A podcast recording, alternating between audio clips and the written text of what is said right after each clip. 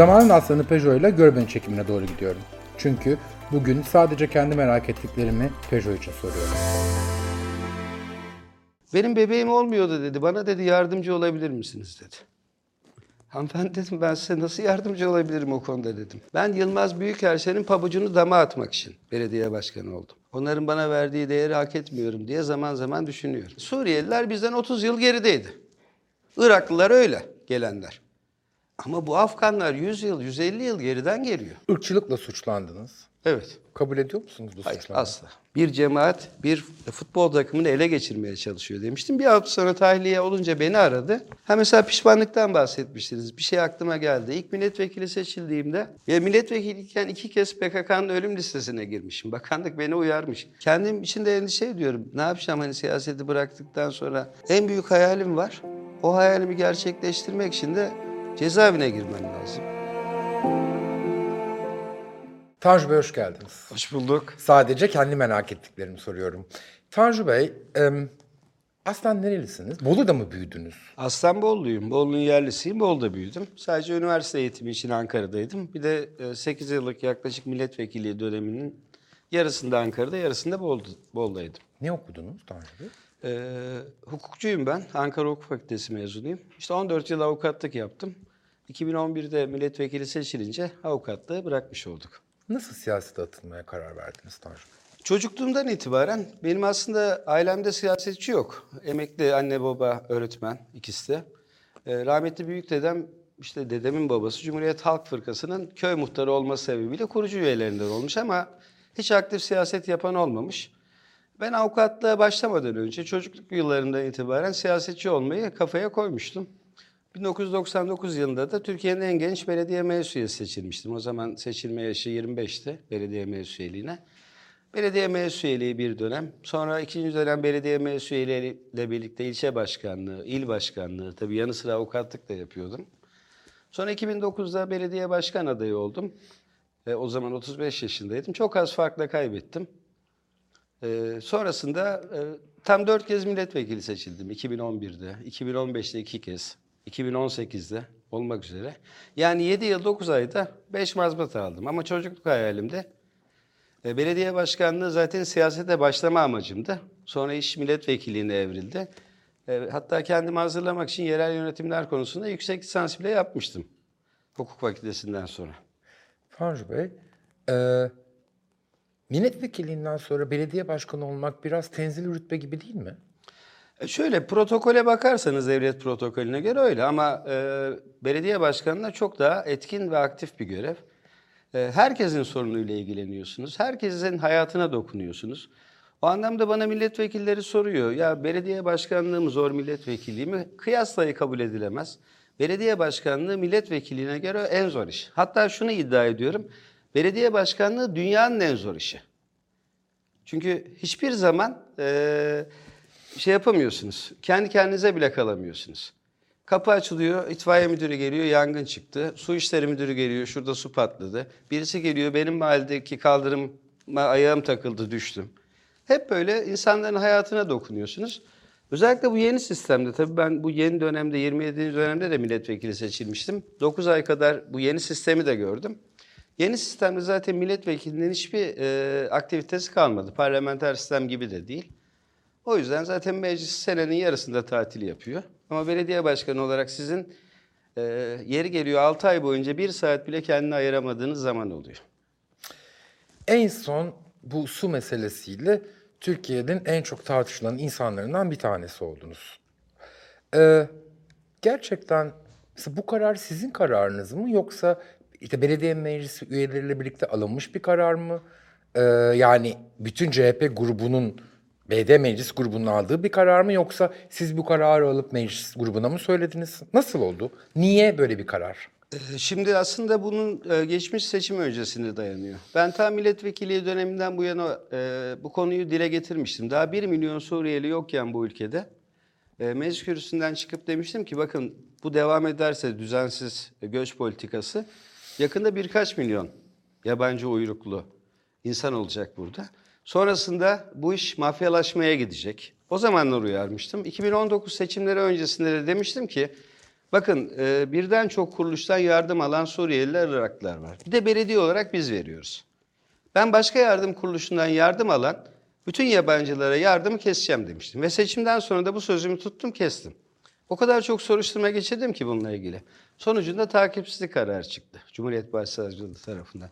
Bu son olayda da aslında Türkiye'nin gündemine getirmek için benim kendi e, önerimdi bu. Belediye meclis grubuyla falan paylaşmadım. Hani burada suya 10 kat zam yapacağız, katı atığa 10 kat zam yapacağız derken aslında göçmen değil, mülteci değil, hukuki tabirleri iyi kullanan geçici sığınmacıların bir an önce ülkesine dönmesi için bu konuyu Türkiye'nin tartışması için ortaya attım. Yoksa su gelirini e, 10 kat arttırmak bize milyonlara falan mal olmuyor veya o kadar kasamıza girmiyor. Bu şekilde tecrübeli bir siyasetçi olarak bu şekilde Türkiye gündemine bunu sokabileceğimi düşündüğüm için böyle dedim. Ve sonuç itibariyle bugün baktığımda Türkiye artık bu meseleyi tartışıyor. Amacım neydi? Artık sayı resmi gayri resmi 8 milyonu aştı. Türkiye'nin nüfusunun %10'u kadar göçmen var bu ülkede. Göçmen demiyorum özür diliyorum sığınmacı. İkisi çok farklı şeyler. Bu sığınmacıların geri dönmesi için ne mevcut iktidarın ne de geri döndüreceğiz diyen muhalefetin maalesef somut çözüm önerileri yok. Bir devlet politikası oluşsun istedim. Sayın Erdoğan'a da seslendim. Sen karar veremiyorsan millete soralım. Milli iradeye soralım. Sandığı koyalım. Dönsünler mi kalsınlar mı? Dönsünler derse nasıl döndüreceğimize ilişkin politikaların atlılığını oluşturalım. Hangi periyotta dönecek? İki yılda mı dönecek? Üç yılda mı dönecek? Önce erkekler sonra kadınlar ve çocuklar mı dönecek? Kalsınlar derse ki halk, ben öyle bir şey diyeceğini de zannetmiyorum. O zaman da sosyal olarak, ekonomik olarak, e, eğitim olarak bu insanları nasıl entegre edeceğiz?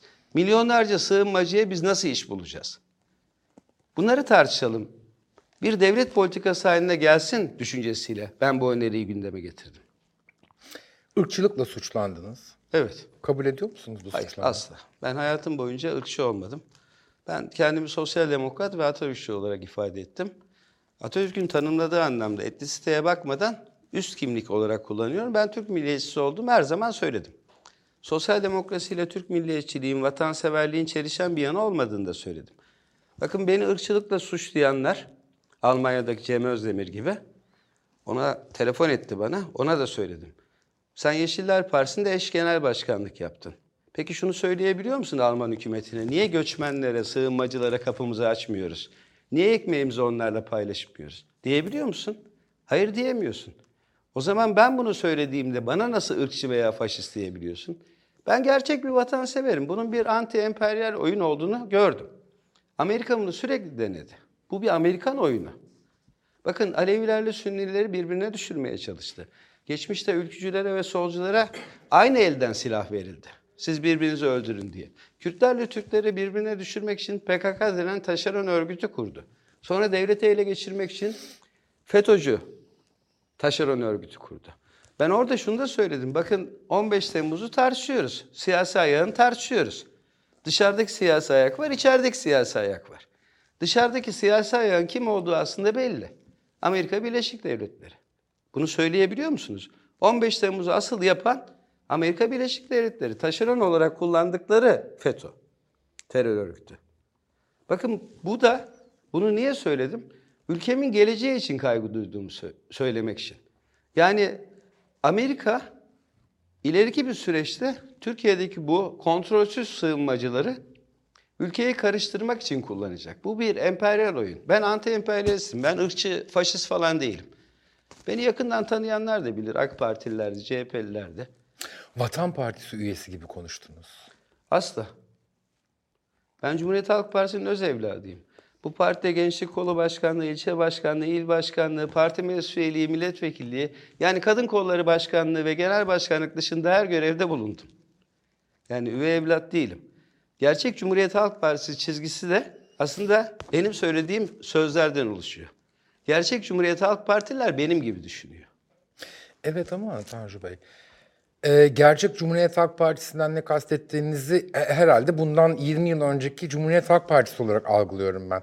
Dünya değişti, hayat başka bir yere gitti.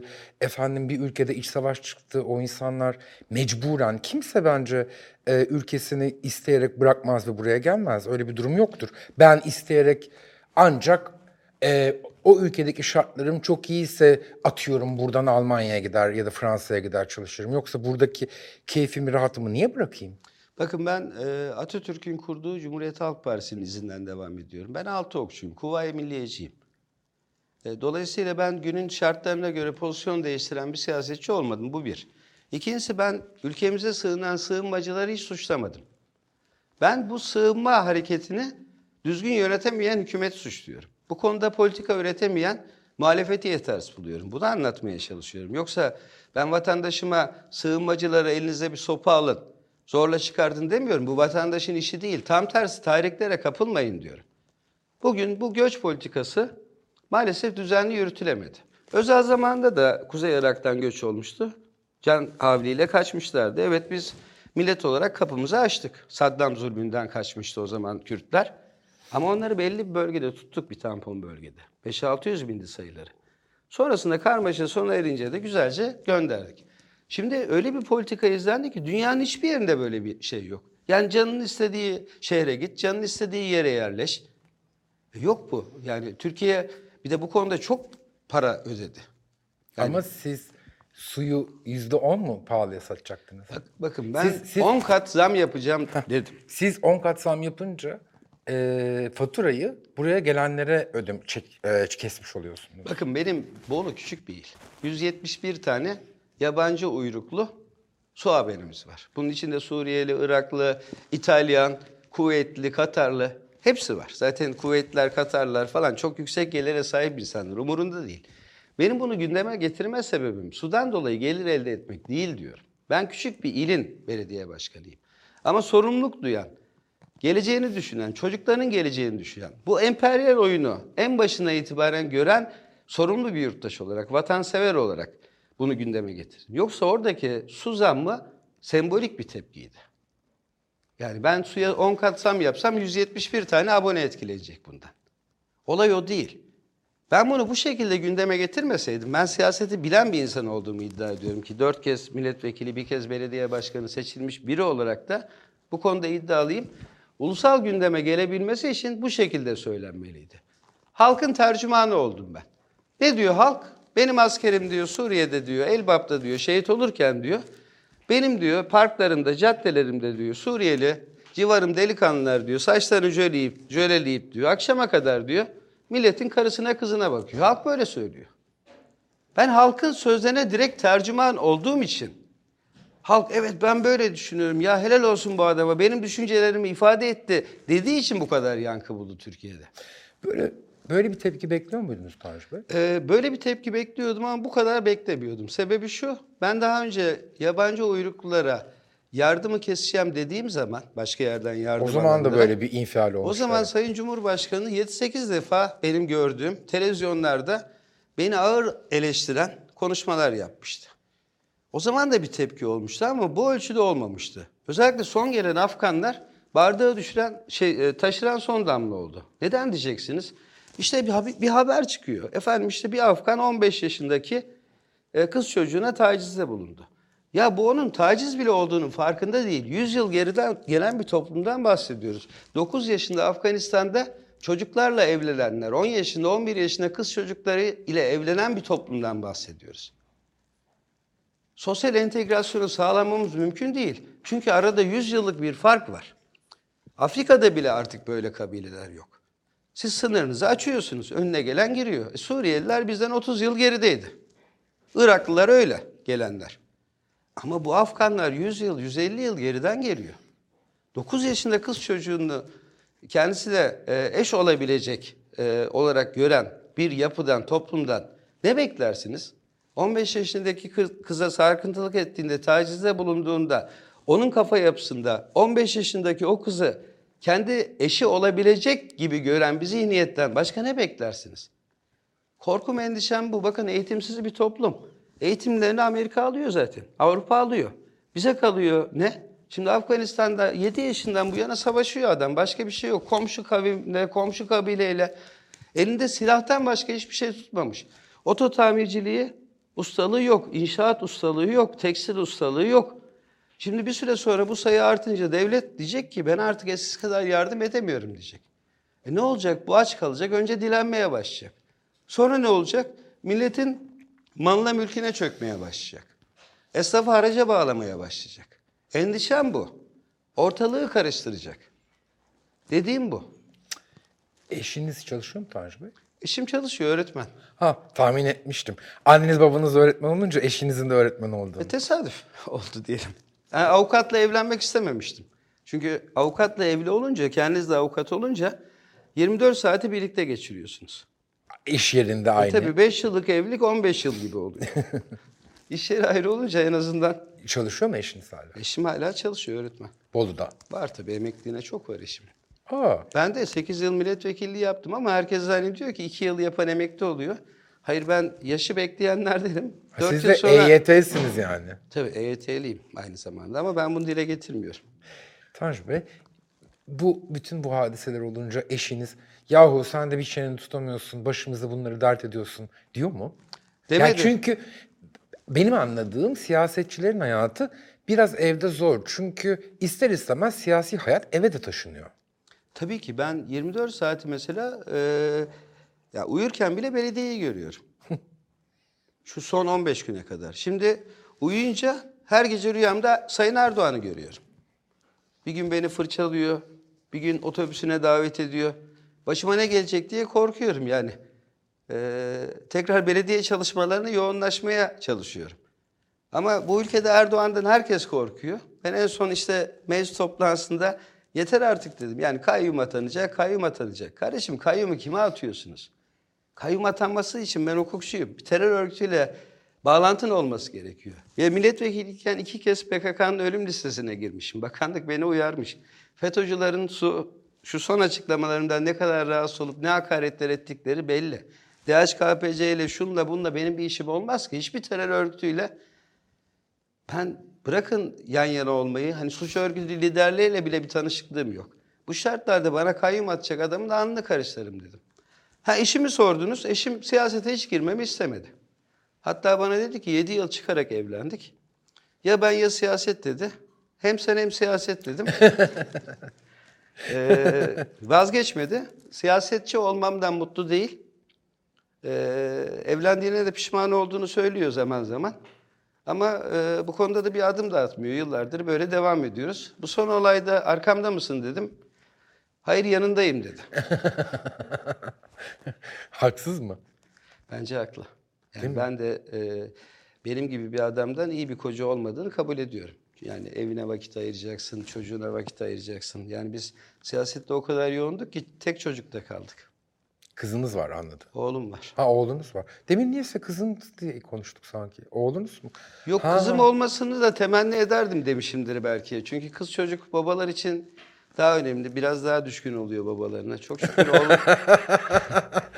oğlum da, fena değil ama. Okuyor mu oğlunuz? Oğlum Bilkent'te okuyor. Hazırlığı geçti bu sene. Uluslararası ilişkilere birinci sınıftan başlayacak. Ha, o da e, ya e, ateşe olacak ya da siyasete atacak uluslararası ilişkileri okuyunca. Aslında hiç siyaseti de sevmiyor. Benden dolayı. Yani çünkü çocuk kendini bildi bileli. Yani doğduğundan itibaren. Ee, babası hep siyasetin içindeydi. Hep geç gelirdi. Hep pazar günleri e, işte köylere giderdi. Yayla mevlütlerine çıkardı. Hatta o 6 yaşındayken birinci sınıfa giderken ben onu her gün okula bırakırdım. Belediye başkan adayıyım. Bir gün bana dedi ki seçime birkaç gün kala inşallah kazanırsın baba dedi. Niye oğlum dedim. Senin için niye önemli dedim. Çünkü dedi beni çok ihmal ettin dedi. Hani bari değse anlamında söyledi. O seçimi kazanamadım ama ondan sonra ki girdiğim toplam 6 seçime girdim. Son 5'inde başarılı oldum. Ama o e, benim başarılı olmam, milletvekili olmam onu hiç etkilemedi. Milletvekiliyken sorduklarında çocukken baban ne iş yapıyor dediklerinde hala avukat benim babam diye söylüyordu. Buraya gelen bütün siyasetçilerin çocukları siyasetçi çocuğu olduğunu saklıyorlar. Çok acayip. Yani bir tepki galiba bu. Yani benim babam siyasetçi olsaydı belki ben siyasete hiç meyil etmezdim. Çünkü e, ihmal edilmiş çocuklar siyasetçilerin çocukları. Baba sevgisinden, şefkatinden yoksun kalmış çocuklar. Belki iç geçirmiştir yani pazar günü babası oğluyla, arkadaşının babası oğluyla vakit geçirirken benim babam kim bilir nerede, hangi dağ başında, hangi köyde. Hangi Babanız ne iş- kahvede? Babanız da öğretmendi, anneniz Babam babanız. öğretmendi. Sonra müfettiş oldu. Emekli müfettiş. Yaş haddinden emekli oldu. Son güne kadar bekledi. Annem de anaokulu öğretmeniydi. Benim annem de öğretmen. Öyle mi? Emekli tabii de. Annemin en büyük hayali hacca gitmekti. Babam da ben nasıl olsa eş durumundan cennete giderim derdi. Asla gitmem derdi ama kadının fer- fendi erkeği yen derler ya. Babam da birkaç yıl önce annemle birlikte hacı oldu. yaşıyorlar. Hayat değişti. İkisi de hayatta çok şükür. Kızıyorlar mı size Tanju? Yok kızmıyorlar ama endişe ediyorlar. Yani şu son açıklamalardan sonra hani biliyorsunuz annelerin gözünde çocuklar hiç büyümez. Acaba oğlumun başına bir şey mi gelecek? Acaba oğluma kayyum mu atacaklar? Acaba birisi gelip oğluma bir zarar mı verecek? Ee, sürekli annem sabaha kadar benim için dua ediyor. Sürekli endişe ediyor. Sudan sebeplerden sürekli arıyor. Siz bir e, çocukluk ya da gençlik hayalinizi gerçekleştirmişsiniz Evet. siyasete girerek. Ama deminden beri konuşuyoruz son beş dakikadır. Aslında birçok insanı da huzursuz etmişsiniz. Mesela ya bu benim hakkım değildi diye düşünüyor musunuz arada? Yani evet ben kendim mutluyum ama bir sürü insanı da huzursuz ediyorum. Vallahi bu kadar anlayışlı bir eşe ve bu kadar anlayışlı bir e, çocuğa sahip olduğum için kendimi şanslı hissediyorum. Onların bana verdiği değeri hak etmiyorum diye zaman zaman düşünüyorum. Tabii düşünmüyorum desem yalan olur. Ben o kadar sabırlı olabilir miydim? Olamazdım.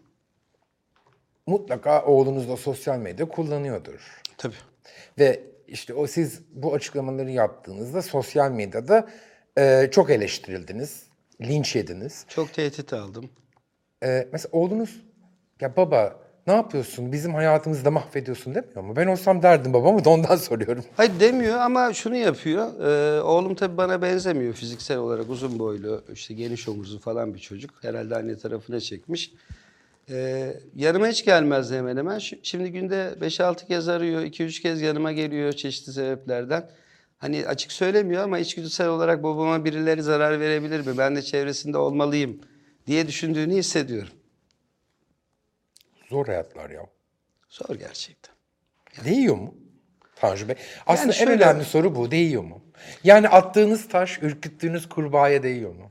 Ya e, bunu ben çok düşündüm. Yani ekonomik olarak e, iyi bir noktada bıraktım ben avukatlığı. Yani e, ekonomik gücüm oldukça iyiydi. Yani dünyayı gezmek varken, işte e, kazandığın parayla aileni alıp e, istediğin yere gidebilmek varken niçin böyle yapıyorsun? Ama ya bazı insanlar galiba topluma karşı sorumlu hissederek doğuyor. Ben de bunlardan biriyim. Benim hiç hobim yok mesela çalışmaktan başka. Ben pazar günleri bile gidip çalışıyorum. Balık tutmak, ava çıkmak, işte kahvede gidip oyun oynamak hiçbir hobim yok. Tek hobim çalışmak. Çalışmak beni mutlu ediyor.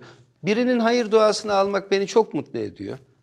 Ülkem için güzel bir şeyler düşünüp bunu cesaretli bir şekilde söylemek beni mutlu ediyor. Samimi olarak söylüyorum bunları. Laf olsun diye söylemiyorum. İnanın çalışmaktan başka hobisi olmayan biriyim ben. Garipmiş. Hiç Garip. mesela atıyorum müzik dinlediğinizde mutlu olmaz mısınız? Kitap okumaz mısınız? Televizyona bakmaz mısınız? Müzik dinliyorum, çalışırken dinliyorum ama. E, Televizyonda e, izlediğimde genelde siyasi tartışma programları izleyebildiğim zamanlarda. Ama onun dışında hani herhangi bir hobim yok. E, kendim için de endişe ediyorum. Ne yapacağım hani siyaseti bıraktıktan sonra hani Allah ömür verirse bu görevlerde pat diye bir gün kalp krizinden düşüp ölmezsek ne yapacağım diyorum ben emekli olunca. Bunu kendi kendime soruyorum. Ticaretten anlamam. Hani para kazanma gibi bir derdim hiç olmadı. Yani böyle çok param olsun, milyonlarım olsun. Böyle bir derdim hiç olmadı. Bakıyorum kendimle ilgili. E, emekli milletvekili olacağız birkaç yıl sonra. E, anneden babadan bir şeyler kalıyor çok şükür. E, benim hayatımı rahatça idame ettirebileceğim bir gelirim var. O yüzden böyle hiç ticarete tevessül etmedim. Siyasetten para kazanmaya çalışmadım. Milletvekiliyken mal varlığı azalan ender milletvekillerinden biri oldum ben. E, belediye başkanıyım iki buçuk senedir. Mal varlığımda herhangi bir artış yok. Aynı Avukatlığa geri dönersiniz. Avukatlığa da artık geri dönemem. 10 yıl geçti aradan. Bunun 8 yılında ben yasama meclisindeydim ama çıkan kanunların önemli bir kısmından benim dahi haberim olmuyor. Çünkü gece yarısı 3'te 4'te e, herkes uyurken veya biz başka yerde görevliyken çıkan kanunlar olmuş. Mesela Devlet İhale Kanunu 4734 e, benim dönemimde 80 kez değişmiş. Benim bunların yarısından haberim var, yarısından yok. Toplamda 191 kez değişmiş 2004'te çıktığından bu yana. Dünyada en fazla değişen yasa. Şimdi Kanal İstanbul'la ilgili ihaleler yapılırsa gene değişecek, onu da biliyorum. Ee, çoğundan haberim yok. E, Bir de mevzuatta CMK'da olsun, HMK'da olsun, UMUK'ta olsun çok önemli değişiklikler oldu. Artık bundan sonra mesleğe dönebilecek şeyi kendimde göremiyorum. 10 yıl geçti arada.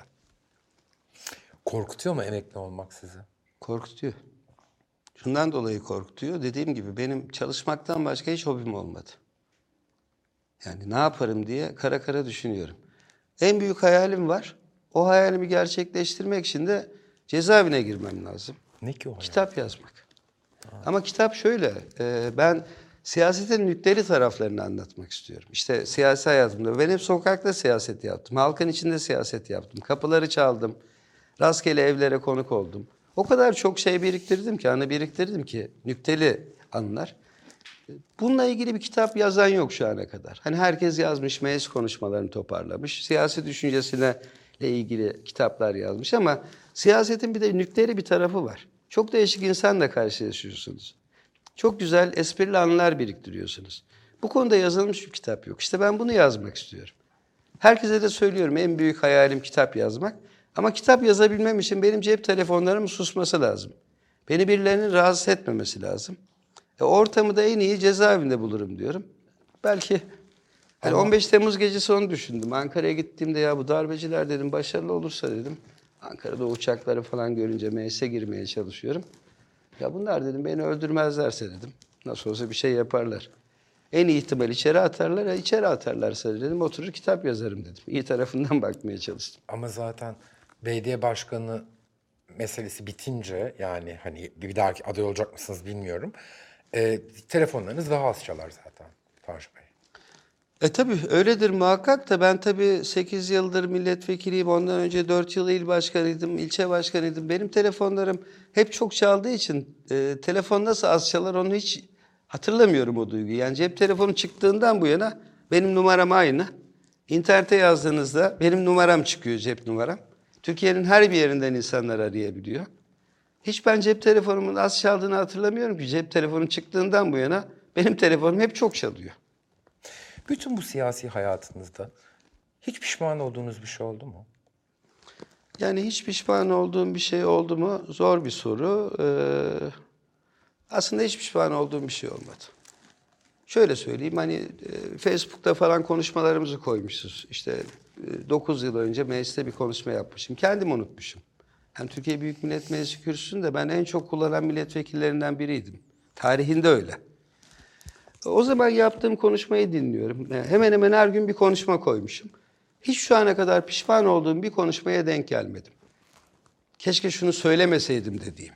Ama o konuşmaları dinlerken ya keşke şunu da söyleseymişim dediklerim var. Herhalde siz siyasete atılalı bir 20 yıl olmuştur. Fazla oldu. 25. 25 yıl oldu. 10 yıl çünkü meclis üyeliğim var sadece. 25. yıldan geriye dönüp baktığınızda bu kadar şey yaşadıktan sonra bugünkü aklınızda ve deneyiminizle yine siyasete girer miydiniz? Bey? Girerdim hiç tereddütsüz. Gerçekten mi? Gerçekten söylüyorum. Yani şu bir onur her şeyden önce. Benim belediyem küçük bir belediye dediğim gibi ama Türkiye'nin e, kurulmuş en eski 16 belediyesinden biri. Ta Roma döneminden bu yana şehir. 1877'de kurulmuş. 1877'den bu yana hem milletvekilliği hem belediye başkanlığı yapmış tek kişi benim. Mu- muhtemelen bundan sonra da bu böyle devam edecek. Belki çok uzun bir süre. Şimdi e, kendi partim Cumhuriyet Halk Partisi 1977'den bu yana milletvekili çıkartamamıştı ben milletvekili seçildiğimde. 34 yıl sonra seçilen ilk CHP milletvekili oldum. E, dört kez milletvekili seçildikten sonra yıpranmadım. Ön seçimle geldim hep. Yıpranmadım bir de belediye başkanı seçildim. Uzun bir süre sonra belediye başkanlığı da geri almış oldum. E, bunlar insanı mutlu ediyor. E, tarihe geçen çıkışlarım oldu. İleride e, işte belediyecilik anlamında da çok güzel işler yapıyoruz. Yani belediyeciliğimiz aslında bizim bu çıkışlarımızın gerisinde kaldı ama e, ben belediye başkanı seçildiğimde şunu söyledim ilk konuşmamda. Ben sıradan bir belediye başkanı olmak için bu göreve talip olmadım. Ben Yılmaz Büyükerşen'in pabucunu dama atmak için belediye başkanı oldum. Atabildiniz mi? E, şu ana kadar atamadım da atacağım. Yılmaz Hoca'ya da söyledim bunu. Atmadan bırakmam dedim. O kadar iddialısınız. Tabii yani Bolu aslında sağ siyasetiyle ünlüdür. evet. Ee, benim babam Düzceli olduğu için ben de Düzce'de e, tek, yazları... tek ildik o zaman zaten bol Düzce. 99'a kadar. O sağ siyaseti yıkmak da zor bir şeydir. E, tabii anlamak lazım ama bizim e, şöyle bir hastalığımız var. Biz bize oy vermeyen, ben artık sadece sol tanımını kabul etmiyorum. Çünkü gençler kendisini böyle nitelendirmiyor. Atatürkçüyüm diyen var, milliyetçiyim diyen var, ülkücüyüm diyen var, muhafazakarım diyen var, Tayyipçiyim diyen var. Ama artık sağcıyım veya solcuyum demiyor insanlar. E ben aldığım oyların yarısını AK Parti ve MHP seçmeninden alarak bu göreve seçildim. 2018'de %24'tü bizim belediye sınırında oyumuz. İyi Parti ile birlikte yüzde 34, AK Parti MHP bloğunun yüzde 63'tü. Ben 34'ü 53'e çıkartarak onları da 45'e çekerek belediye başkanı seçildim. Hiç anlamaya çalışmıyorlar ki aslında Türkiye'de mütedeyyin kesim son derece dinleyen bir kesim. Sözlerini anlamaya çalışan bir kesim. Doğru cümleler kurduğun takdirde o insanlara daha kolay yaklaşabiliyorsunuz. Aslında en zor seçmen Türkiye'de CHP seçmeni. İkna edilmesi. En kolay seçmen de ikna edilme bakımından, dinleme bakımından, e, anlattığını düşünebilme adın. Yani daha samimi buluyorum ben AK Parti seçmenini açık olarak söyleyeyim. E, dinliyor, ikna olursa size oy da veriyor, güveniyor. Tanju Bey, en son bir de çay attınız. Evet. O çok planlı bir şey miydi? Aslında çok planlı bir şey değildi. Toplantıdan 1-2 saat önce aklıma geldi. Çok gergin bir toplantı olacağını bekliyordum. Şimdi gergin olanları nasıl sakinleştirirsiniz diye düşündüm. E, Sayın Erdoğan aklıma geldi. Çünkü sel oluyor bu bölgede. İnsanlar hezeyan içerisinde. Onlara çay atıyor. İnsanlar sakinleşiyor. Yangın oluyor bir bölgede. Adamın evi yanmış. Yani bağırıp duruyor orada görevlere falan. Sayın Cumhurbaşkanımız size çay ikram ediyor diye atınca insanlar sakinleşiyor. Ya şaşkınlıktan sakinleşiyor ya da dedim bilimsel bir açıklaması vardır. E, AK Partili bizim muhalif meclis üyeleri de o kadar çok bağırıyor çağırıyor ki son zamanlardaki toplantılarda. Gene aynısını yaparlarsa dedim. E, Sayın Cumhurbaşkanı taktiğini kullanayım dedim ben de. Bağırıp çağırıyorlar, zıplıyorlar. Al, alın size çay dedim. Başka türlü Ama sakinleşmiyorsunuz. planlıymış canım yani. Hani. E, tabii yani olasılık olarak koydum. İlla atayım diye değil. Bağırıp çağırmasalar da, o kadar hakaret etmeseler de. E ben de böyle bir şey yapmayacaktım ama tabii o bir sembol oldu. Şöyle milyonlarca insan Sayın Erdoğan'ın bu tavrından çok irite oluyordu. Gittiği her yerde Sayın Cumhurbaşkanımız size çay ikram ediyor. Ya sel olmuş, afet olmuş, deprem olmuş. Sen niye atıyorsun insanların kafalarına çay? E demek ki dedim ama sakinleştirici bir özelliği var herhalde çayın. Denedim. E, doğruymuş. Demin dediniz ki e, bir gün siyaseti bırakırsam siyasetin eğlenceli yönleriyle ilgili bir şey yazmak istiyorum. Kitap yazısı. Mesela başınıza gelen en eğlenceli anılarınızdan bir tanesini anlatır mısınız? Yani e, çok var da ilk aklıma şey geldi. E, bir açılış yapıyoruz. E, tesettürlü bir hanımefendi geldi yanıma. Ankara'ya döneceğim hemen Bolu'da yapıyoruz. Tanju Bey dedi bir konu var dedi. E, konuşabilir miyiz dedi. Dedim ki hemen Ankara'ya dönmem gerekiyorsa, özel değilse burada e, anlatabilir misiniz dedim, söyleyebilir misiniz dedim. O kadar çok millet var ki. "E, söylerim dedi, sıkıntı yok dedi. Benim bebeğim olmuyordu dedi, bana dedi yardımcı olabilir misiniz dedi. Hanımefendi dedim ben size nasıl yardımcı olabilirim o konuda dedim. Meğer kadıncağız tüp bebek tedavisi görmek istiyormuş. Ama direkt tabii konuya böyle girince baktım çevredekiler gülüyor. Bebeğim olmuyor bana yardımcı olabilir misiniz? diye girince yani mesela bu çok çok fazla e, anım var. Yani ama ilk şimdi bu aklıma geldi. Bu kadar çok konuşulunca e, CHP Genel Başkanlığı'nı arandınız mı Bey? E, Genel Başkan aramadı. Arattı. ne dedi? E, yani sözlerimi düzeltmemi beklediğini e, ifade etti. Ben de sözlerim net ve anlaşılır olduğunu e, söyledim arayan arkadaşlarımıza. E, pişman olduğum bir cümle olmadığının altını çizdim. Sonra da Sayın Genel Başkan'la bu süreçte konuşmadık. Ama Sayın Genel Başkan beni iyi tanır. Çünkü ben milletvekilliğim döneminde Sayın Kılıçdaroğlu'na hep muhaliftim. Değiştirmek için imza toplayan ekibin başındaydım. Kılıçdaroğlu inanılmaz iyi bir insan. İnanılmaz düzgün bir insan. Ama e, bizim derdimiz neydi? Ya bak sen seçim kazanamıyorsun. Bir kan değişimine ihtiyacı vardı. O zaman da benim e, parti politikalarına aykırı söylemlerim vardı. Hep eleştirildim ama hep de e, üyelerin hakim gözetiminde yaptığı ön seçimlerle geldim ve hep oyumu artırarak geldim. Benim söylediklerim toplumda karşılığı olan şeyler. Ama bazılarının cesaret edemediği şeyler. Sayın Genel Başkan o yönümü iyi bilir benim. Siz Muharrem İnce'yi destekleyen ekipten miydiniz? Tabii. Ama biz Muharrem İnce'den önce muhaliftik partide. Muharrem İnce 2014'te katılınca e, düş önümüze dedik. Yani onun tabiriyle. Şimdi oraya geçecek misiniz? Hayır. Hayır. Ben Sayın İnce benim dostumdur, abimdir özel hayatta. Ama ben doğru bulmadım hareketini ve en başından itibaren yanında yer almayacağımı söyledim. Bazıları şunu diyor, ya sen parti yönetimini de eleştiriyorsun. İşte partiden kendini attırıp Muharrem İnce'ye veya başka bir yere mi katılmak istiyorsun? Hayır bir, beni kimse partiden atamaz. Buna inanmıyorum. Çünkü ben partinin bel kemiğiyim, üvey evladıyım.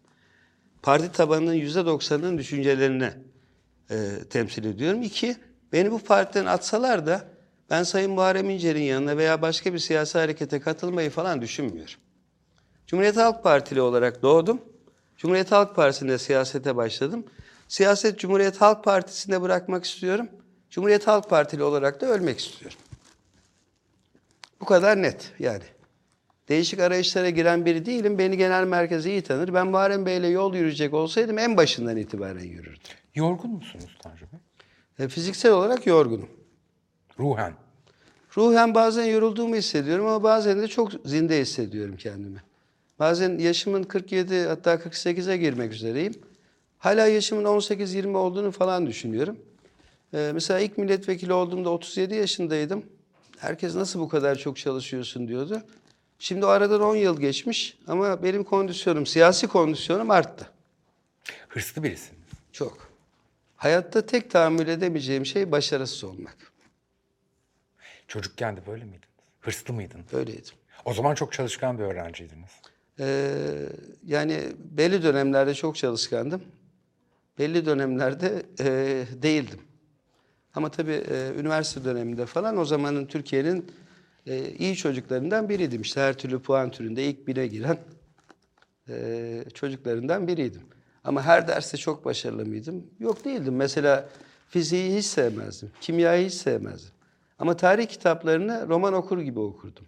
Daha ben 11 yaşında Yılmaz Özsun'un şu 12 ciltlik Büyük Türkiye tarihi vardır. 11 yaşında onu roman okur gibi okurdum. Büyük bir keyifle. Tarihi çok severdim. Siyaset bilimiyle ilgili kitapları çok okurdum. Su akmış yolunu bulmuş. Ya benim için öyle. Yani geriye dönüp baktığında pişmanlıkların çok fazla mı? Hemen hemen yok. Ee, siyasi hayatında e, gelmek istediğin noktada mısın? Evet şu anda gelmek istediğim noktadayım. Yanlış adımlar attım mı siyasette? Ee, çok yanlış at- adım atmış olsaydım bugün burada olamazdım. Hayal ettiğim noktada olamazdım.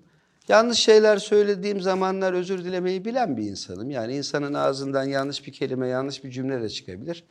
Ama niyet iyi olunca e, insanlar bunu bu özür de samimi bulup e, şey yapabiliyorlar. Ha mesela pişmanlıktan bahsetmiştiniz. Bir şey aklıma geldi. İlk milletvekili seçildiğimde bana bir belge imzalattılar. Bir öneri imzalattılar. Emekli milletvekillerine zam önerisi. Ya bunu dedim niye ben imzalıyorum? Çünkü divan olarak verildi. Divandaki diğer üç milletvekili zaten emekli. Sen değilsin. Bir de bu yasa 2022'ye ka- 20'ye kadar yürürlükte. Sen hiçbir zaman faydalanamayacaksın. Bütün gruplar anlaştık dediler. Bana bunu imzalattılar parti yetkilileri. Sonrasında baktım ki ertesi gün kıyamet kopuyor. Genel başkan beni disipline vereceğini söylüyor. Ya dedim ki demek ki öğrendim dememek lazım bu siyaseti. Bak nasıl Tonga'ya düştüm. Hiç faydalanamayacağım bir yasa ile ilgili Türkiye 2-3 gün beni konuştu. yani.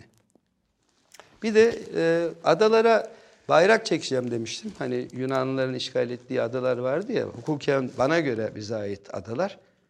Onunla ilgili de e, tekneyle anlaştım, bir tekneciyle anlaştım, her türlü hazırlığımı yaptım. Hurşit Paşa başta olmak üzere eski Ege Ordu Komutanı nereye çıkacağımı, hangi adaya Türk bayrağı dikeceğimi her şeyi planladım. Tekneci son gün vazgeçti. Bundan dolayı üzüntü duyuyorum. Daha sağlam bir tekneciyle anlaşmam gerekirmiş. Şu anda da Yunanistan'a giriş yasağım varmış. Onu da daha yeni öğrendim. Aa niye? Yani daha doğrusu Yunanistan'da hakkımda soruşturma varmış. Şimdi Bu sebeple. tabii. e, gitsem başıma ne geleceği belli değil. Geldiğiniz için çok teşekkür ederim. Çok keyifli bir sohbetti. Ben Ee, çok key- keyif aldım. Gerçekten soruları önceden hazırlamadınız. Spontane bir konuşma oldu. Hep öyle.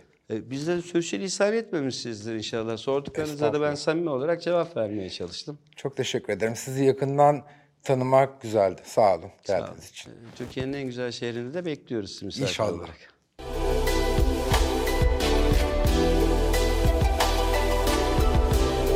Sadece kendi merak ettiklerimi Peugeot için sordum.